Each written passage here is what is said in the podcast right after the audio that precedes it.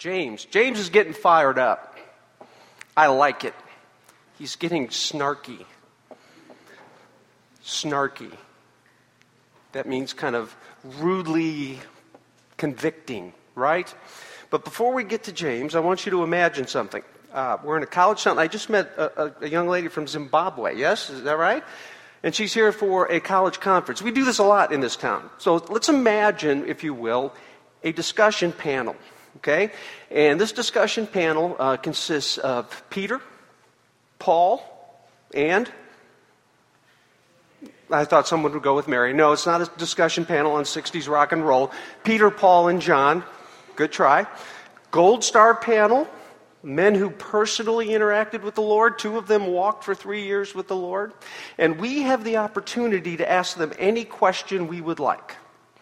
And my question to you is how do you operate an iPad? Okay, there we go. What's your approach going to be? You get one question. What's your approach going to be? Are you going to take the route of maybe asking about one of those kind of out there passages, right? Like Mark 16. Now remember, Mark, the book of Mark, the Gospel of Mark, most Bible scholars think this is John Mark's recording of Peter's recollection. So think of it as the Gospel of Peter. And at the end of that Gospel, the last chapter, Mark records that the resurrected Christ says that we believers will be able to handle serpents and drink poison and not get hurt. So maybe your question is, hey, Pete, you know, what's up with the snake handling? What's that all about? Or, or maybe you're interested in a more personal angle. Maybe you, want to address your question to John, the apostle who Jesus loved, right? And, and about some personal interaction he had. You know, John, the transfiguration, what was that like? Were you, were you scared? What, what did you feel when that happened? Or, or maybe you're going to go all theological on us, right?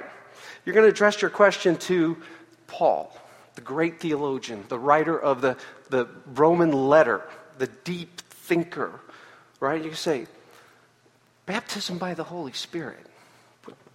What's that all about? Or why am I called and given faith and my neighbor is not? Or the Trinity, you know, help me with this. Or Jesus, fully divine, fully man. Or maybe you're going to ask him about the question before us today. And that is this What is faith? The foundational principle in Christianity is this we are saved, we are reconciled by faith and faith alone. You would think this is an important subject, yes? What is it? How do I know I have it? Is it something that's a yes or no, all or nothing proposition, like pregnancy? Or is it something I might have a little of or more of? How much do I need? How do I get more? James is going to address that for us. Would you please stand with me? We're in James chapter 2. We're going to be reading verses 14 through the end of the chapter, which is verse 26. And I encourage you to watch for snarkiness. Again, snarky, having a rudely critical tone or manner. I'll point it out for you. What good is it, my brothers, if someone says he has faith but does not have works? Can that faith save him? If a brother or sister is poorly clothed and lacking in daily food, and one of you says to them, Go in peace, be warm and filled, what good, I'm sorry, I lost my place, without giving them the things needed for the body, what good is that? Snarky. So also faith by itself, if it does not have works, is dead. But someone will say, You have faith and I have works. Show me your faith apart from your works, and I will show you my faith by my works.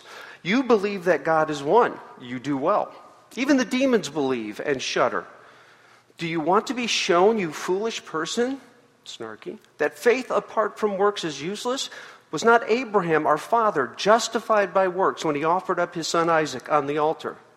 You see, that faith was active along with his works, and faith was completed by his works. And the scripture was fulfilled that says, Abraham believed God, and it was counted to him as righteousness, and he was called a friend of God. You see that a person is justified by works and not by faith alone. That's going to require some explanation. And in the same way, was not also Rahab the prostitute justified by works when she received the messengers and sent them out by another way? For as the body apart from the spirit is dead, so also faith apart from works is dead. This is the word of the Lord. Pray with me, will you? Father God, um, we ask that your word would penetrate our hearts this morning. We ask that uh, even through our perspiration and our discomfort and the warmth, uh, that you would get our hearts just to hunger through all that for your word and the truth of it, Father. Uh, thank you that you have provided this guidance in James, that you tell us what faith is. Father, let us receive it with open hearts. In Jesus' name, amen. You may be seated.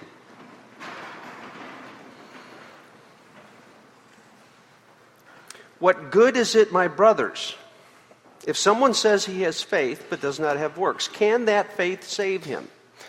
So James starts out by presenting us with this hypothetical individual, and this person says he has faith. Now, what I don't want you to do right away is to get skeptical on me with this word says. All right? I mean, you've got a friend who's notoriously late all the time, and you're about to meet that friend, and your wife asks, What time is Bob going to be there? And you say, Well, he says he's going to be there at 6. That's not the kind of says. We're going to accept on face value that this person is a person of faith, is a Christian, that they, that they have faith, that their testimony seems critical. But James adds something here. He says that this faith lacks something. Our boy does not have works. So there is a claim to faith, but this claim is unsupported by any concrete external evidence. Specifically, this person is lacking works. And this is where we start. We have a claim. We have a claim that many in this room claim. Yes? We claim faith. And we have the proposal of a test, the proposal of a gauge, of a measurement works. Then, to point us in the right direction, the direction James is about to take us, he asks a question for which he clearly expects the answer is no. Can that faith save him? Husbands, you know this question. You're going to go out on a date with your wife. You emanate from the bedroom fully decked out in your finest clothes. And your wife says, You're not wearing that tonight, are you? An affirmative answer is clearly inappropriate. This is the kind of question James is asking. He expects a no answer. So, this question, and asking this question in this fashion, with the preconceived expectation of a no answer, is both provocative and outrageous. Who is James writing to? He's writing to Christians. That's very clear. He's used the word brothers 14 times so far in his letter. He's talked about the testing of your faith. The first verse of chapter 2, he says, My brothers, show no partiality as you hold the faith in our Lord Jesus Christ. It's safe to assume that his listeners also hold to the doctrine that salvation is by faith and faith alone. Yet James proposes a question that seems to imply that there is a faith that does not save. I want you to picture yourself at the church in Ephesus in June. It's easy, isn't it? No air conditioning, it's a little warm, little perspiration. And this letter, which is circulating around the Mediterranean, comes to your church and is being read by one of the elders. And you're listening, right? And early on, James writes, Count it all joy in your suffering, and you you nod knowingly. And a few verses later, James talks about asking God for wisdom and it will be given to you, and you, you feel encouraged. And then a little bit later, you're challenged be doers of the word and not hearers. And, and the letter's kind of going on, and you're, you're maybe drifting off just a little bit. Not like now, you're all right with me, I know that. But you're drifting off just a little bit. What good is it, my brothers, if someone says he has faith but does not have works? Can that faith save him? Wait, what? Point of order, Mr. Chairman. Is James saying that faith alone may not be sufficient? Is this what he's proposing? This is a huge theological issue. No. James is presenting a challenging question not to propose a different way of salvation, but to shape and clarify what by faith alone really means. So he's going to give us four illustrations in the following verses. Each illustration is summarized by a statement. His first illustration, summarized in verse 17, so also by faith itself, if it does not have works, is dead. The second illustration, the second half of verse 20, faith apart from works is useless. The third illustration, you see that a person is justified by works and not by faith alone. And then in verse 26, faith apart from works is dead. Now, I am sure James is a spreadsheet person, had spreadsheets existed in the first century. I'm a spreadsheet person. I love this guy. I love the way he breaks down this passage. Watch this. You ready? The first two illustrations are negative. What faith is not. Can we not often explain what something is by also including what it is not? James is going to do that.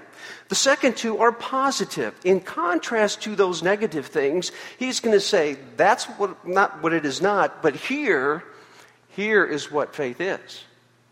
In the first and fourth illustrations, here comes the science fair. No apologies, no regrets. Science fair. The, the first and the fourth, he's going to deal with manward evidence of faith. If I am a person of faith, how does that evidence exhibit itself in how I deal with my fellow man? And in the second and third, the Godward evidence. So here's how we're going to approach this this morning. We're going to take the two manward evidences of faith, the negative and the positive, we're going to look at those. Then we'll take the two Godward ones. And at the end of this, we're going to answer our question What is faith? So, verses 15 through 17. If a brother or sister is poorly clothed and lacking in daily food, and one of you says to them, Go in peace, be warmed and filled, without giving them the things needed for the body, what good is that? So also by faith, if it does not have works, is dead. Now skip down to 25. And in the same way, was not also Rahab the prostitute justified by works when she received the messengers and sent them out by another way? For as the body apart from the spirit is dead, so also faith apart from works is dead. So James starts, we will start by comparing what J.A. Motyer calls this armchair philanthropist to Rahab.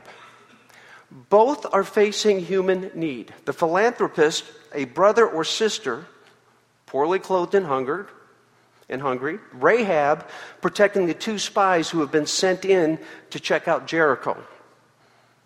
The unnamed hypothetical brother of verse 16, our armchair philanthropist, rejects his, or I'm sorry, restricts his remedy for the human need facing him to kind hope and good advice. Off you go. Try not to worry. Do your best to keep warm. Good luck to you. That's his remedy. No sacrifice is made, no tangible contribution of any kind. That's what faith is not.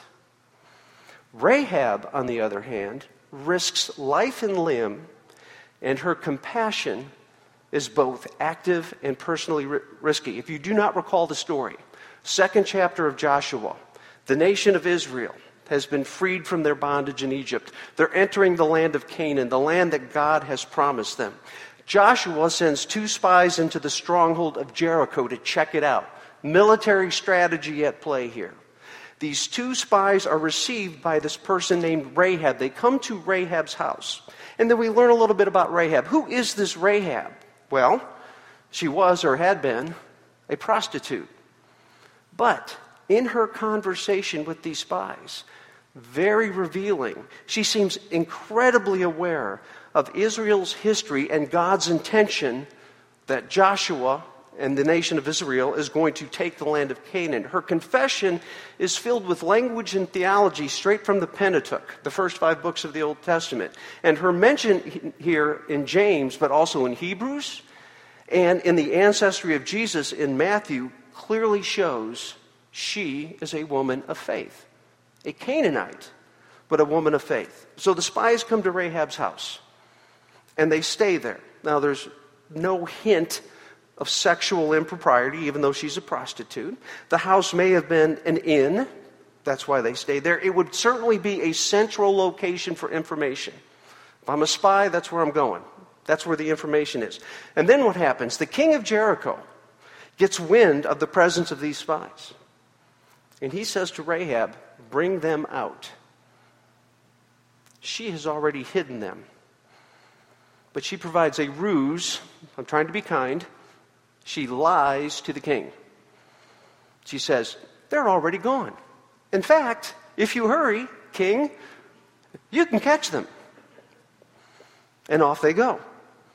She withheld nothing in protecting these men of God. The king of Jericho knew that the spies had entered her house, but she risked everything, deceiving the king into thinking that they had already left. So, what comment does James make regarding both the philanthropist who does nothing, and Rahab who risks everything. So also, faith by itself, if it does not have works, is dead. And of Rahab, for as the body apart from the spirit is dead, so also faith apart from works is dead. Faith by itself, faith apart from works is dead. Let's go to the negative. What is he not saying? He's not saying there's a, such a faith as a partial faith, a kind of faith, an incomplete faith. There's no such thing as a faith that is just kind of anemic or the faith that needs some work. No. There's faith and there's dead. It either exists or it does not. As for the body, apart from for as the body, apart from the spirit, is dead. So now we're beginning to shape what we're going to ultimately learn in answering our question what is faith? What, what about true faith, genuine faith? First, there must be a unity of faith and works. Faith and works must belong together in a living Christian experience. And specifically, in the example of Rahab, those works manifest themselves in caring for others. So, what does this look like today? 21st century America. What does this look like? In the first century, someone like James would have probably traveled a little bit. We know that, of course, Paul and Peter and some of the other apostles did. But for the average person who's reading this letter, their entire life, their entire world is probably going to be spent in a 10 mile radius. So when they see need, it's going to be localized and close. Yes? And we see need in our body, in our neighborhood, in our community that we can and should meet material needs, relationship needs.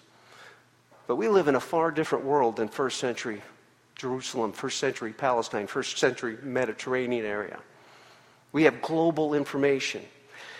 If James is saying, I am to meet every need that I perceive, I can't possibly do that. If I sold everything I had to meet every need I know of around the world, then I would be in need, and Fields would have to sell his house and take care of me. So, so how do we do that? We know that we just don't pat someone on the back and say, Best of luck to you. He's told us that. Jesus told the young rich ruler, Sell everything and give to the needy. What, how are we to react? We are to react contextually in where we live. There are, there's global need, but we have global means to do that. We need to be active. We need to push our government, who has the ability to meet needs, to meet needs. We need to participate in non governmental charitable organizations. Many of you do. We need to push our leaders to do what Christ would have us to do. So, how do I know? We're asking the question what is faith? Do I have it? How do I know? Let me ask you some questions. Let me ask me some questions. Am I doing enough? If true faith requires actions, action, am I meeting the requirement? Here's some questions. Am I willing to take personal risk to meet the needs of others? I don't have to sell everything. But am I willing to take a risk to meet needs? Am I willing to make personal sacrifice? Time, money, gifts. Am I willing to put pressure on those who have the power to do so much more than I can do alone? Or am I only willing to pat a brother on the back and wish him the best of luck? Those are the questions we ask ourselves. Charles Spurgeon is, is credited with saying a lot of things. Here's one of them If you want to give a hungry man a tract, wrap it in a sandwich.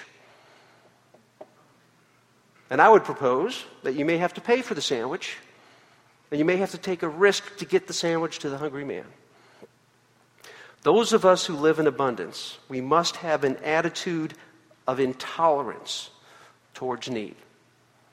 That's what we are called to through our faith. Second example, the Godward example, beginning in verse 18. But someone will say, You have faith and I have works. Show me your faith apart from your works, and I will show you my faith by my works. You believe that God is one. You do well. Even the demons believe and shudder.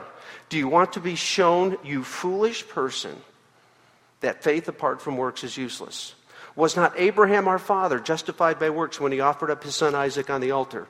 You see, that faith was active along with his works. And faith was completed by his works. And the scripture was fulfilled that says, Abraham believed God, and it was counted to him as righteousness, and he was called a friend of God. You see that a person is justified by works and not by faith alone. So the first comparison, our armchair philanthropist to Rahab, faced, they both faced human need.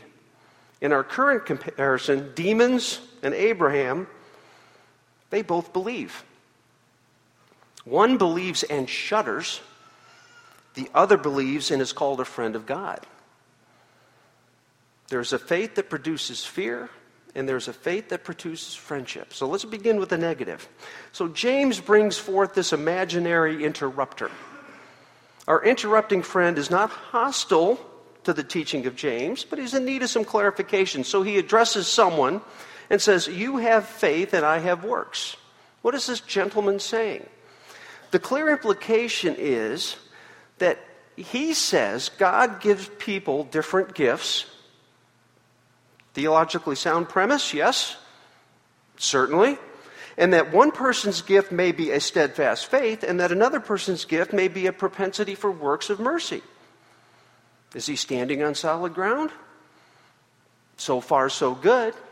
There are four places in Scripture that list spiritual gifts Romans, 1 Corinthians, Ephesians, 1 Peter. In the list in 1 Corinthians, mercy is listed, works. In the list in Romans, faith is listed. He's saying this. We all have different gifts. Why would you criticize me if my gift is faith and I don't do works? Someone else does works. That's, that's their gift. Here's the problem that's not the question. The question is not about a special gift that someone possesses but the general gift of faith, that foundational faith that makes us a Christ follower. Not that special gift of faith that gives you that extra measure of steadfastness and that, you know, these people, the unwavering trust, the unshakable faith. I'm, I'm married to one of those. I've seen it. This becomes clear in the allusion to the demons. James says, You believe that God is one, you do well. Even the demons believe and shudder. Demons know there is a God. Demons know who Jesus is. I refer you to Luke 4. And in the synagogue, there was a man who had the spirit of an unclean demon, and he cried out with a loud voice, Ha! What have you to do with us, Jesus of Nazareth? Have you come to destroy us? I know who you are, the Holy One of God. Demons believe. They have a faith of sorts. Yet they continue as demons. They are not saved. They do not know peace with God. They do not love God the God whom they actually confess. The faith that we are discussing is the faith that James is, the faith that James is talking about is that foundational faith that saves. It's a faith that acknowledges that I have rebelled against a holy God. That admits that I am a sinner in need of grace, that I am incapable of my own volition and effort to rectify this separated state from God it's a faith that must be placed in a Savior. A Savior who, of his own accord, stepped out of heaven and walked among us. God with us. And this faith must respond to that grace in a manner that distinguishes me from those without faith. This faith recognizes that my reconciliation to my Father in heaven has been completely and utterly accomplished by Christ's death and resurrection on the cross. That's the faith we're talking about. We return to our question How can we be sure that our faith is a fully true faith? That we really do have peace with God? There must be some way. There must be some indication, some certainty and James alludes to this when he says, I will show you my faith by my works. We started with Rahab. Faith in action, sacrificially meeting the needs of others. The remainder of our answer comes from Abraham. Most of you know the story, yes? Abraham is promised an heir from which there would be produced an abundance of descendants, more than come out of a minivan in the parking lot. Just thought I'd tie that back. Never mind. Because of his age and Sarah's age, this is humanly impossible. It can only happen by divine intervention. Abraham trusted God, had faith in God. Okay, I, I, know there was the incident with Hagar where he tried to take matters into his own hands, but he recovered. Sarah had Isaac. But then Abraham was called by God to be tested. And this time, there was no doubt, no wavering. God promised to Abraham, God's promise to Abraham depended on this boy, Isaac. And Abraham was called to sacrifice him. Genesis 22 5. And this is from the NIV translation because it works better for me. Abraham said to his servants, Stay here with the donkey while I and the boy go over there. We will worship, and then we will come back. You see the problem? Between the second and the third we, Abraham must wield the knife, thrust it into his son, and then burn him on the altar. Yet he says, We my son and I will be back. How can he do that? The Hebrews author explains it to us centuries later when he says this By faith, Abraham, when he was tested, offered up Isaac. And when he had received the promises, when he, when he who had received the promises was in the act of offering up his only son, of whom it was said, Through Isaac shall your offspring be named, he considered that God was able to even raise him from the dead, from, from which, figuratively speaking, he, he did receive him back. Imagine Abraham. The Lord had given him that son, the son through whom a nation of descendants would, would come. But he's called Abraham to sacrifice this son. A knife, an altar, fire. Abraham has every intention of doing exactly what the Lord has asked. Yet, by clear implication about what Abraham said in Genesis, and through the revelation of the Hebrews author, Abraham expects that his God will restore his son to him. That's faith. That's exactly what it looks like. So, what does James say about this? James says he proposes that Abraham was justified by works and the specific work that brought justification was the offering of his son. Now, before we can start asking theological questions, whoa, whoa, whoa, wait, James. Justification by works? Whoa, whoa. James says, You see, you see, faith was active along with works. Faith promotes works. Works are not exercised by themselves, Faith cooperates with works. And then what does James say? Faith was completed by works. The activity of works causes faith to mature.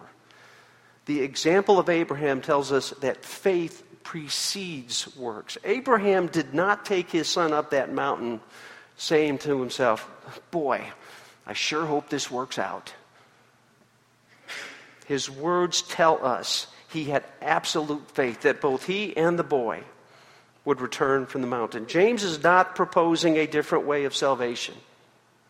He is, wants us to understand what by faith alone means. A saving faith results in a distinctive life, a different life, a life that separates us, that makes us stand out from our culture. Hebrews 6 expands on this. The Hebrews author says this Though we speak in this way, yet in your case, beloved, we feel sure of better things, things that belong to salvation. For God is not unjust so as to overlook your work and the love that you have shown for his name in serving the saints as you still do. And we desire each one of you to show the same earnestness, to have the full assurance of hope until the end, so that you may not be sluggish, but imitators of those who, through faith and patience, inherit the promises. There are things that belong to salvation. The Hebrews author says, Your work, the love that you have shown, earnestness, being imitators of those in the faith. James just says works. He packs it all into one word. That, that word indicates that we should be distinctive because we believe. Listen carefully. James is not arguing for faith instead of works. He's not arguing for works instead of faith. He's not arguing for works above faith. He is not even arguing for faith and works. James is advocating a faith which possesses works. And he says so in verse 17. So also faith by itself, if it does not have, if it does not possess works, is dead. A true faith produces results. And in particular, the results of a costly and wholly trustful obe- obedience. Isn't that what Abraham did? Costly and trustful obedience.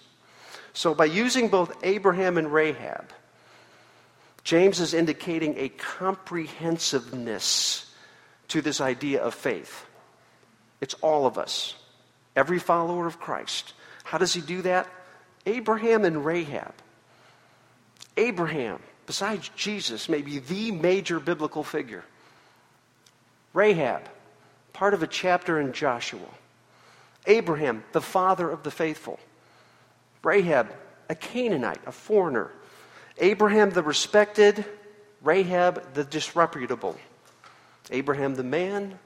Rahab, the woman. James is making a comprehensive statement about all who are among the faithful back to our beginning statement all who claim faith. Faith produces works. What is faith? Faith is a belief that produces results. And in our examples from James, we, knew, no, we learn two directions. We learn from Abraham that faith results in obedience to God and his word.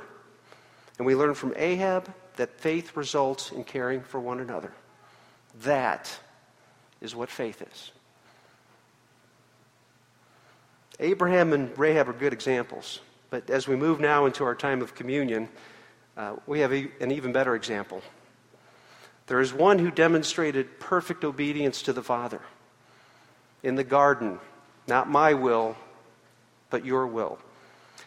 He also demonstrated perfect sacrificial meeting of need, our deepest need, our deepest need to be reconciled to the Father, and that's Christ our Lord. And at this time every week, we pause to reflect on that, to reflect on the word that was presented today, to allow God's word to seep into our souls and transform us.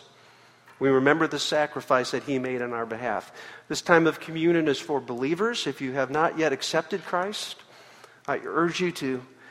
Uh, meditate on the message today. If you have questions, I'll be in the back. We'll have prayer responders around the corner uh, in the gym. Here at Redeemer, we take communion by breaking off a piece of the bread and dipping it into one of the two cups. We have juice and wine as your conscience leads you. We also have a gluten free option up front. Let's pray. Father God, uh, we thank you that, our, that your word can, can penetrate uh, the heart, even through heat and perspiration. Uh, Father, we ask that we embrace uh, what you have told us in your word about it, what it means to be yours, what it means to have faith, what it means to put our, our, our, our lives in the hands of your Son. Uh, that it produces results, that there is action, that we care for others, that, that we are knowledgeable and obedient to you and your word. Uh, Father, may this word just lead us the rest of the day and the rest of the week. Uh, may we respond in a manner that is pleasing in your sight. In Jesus' name, amen.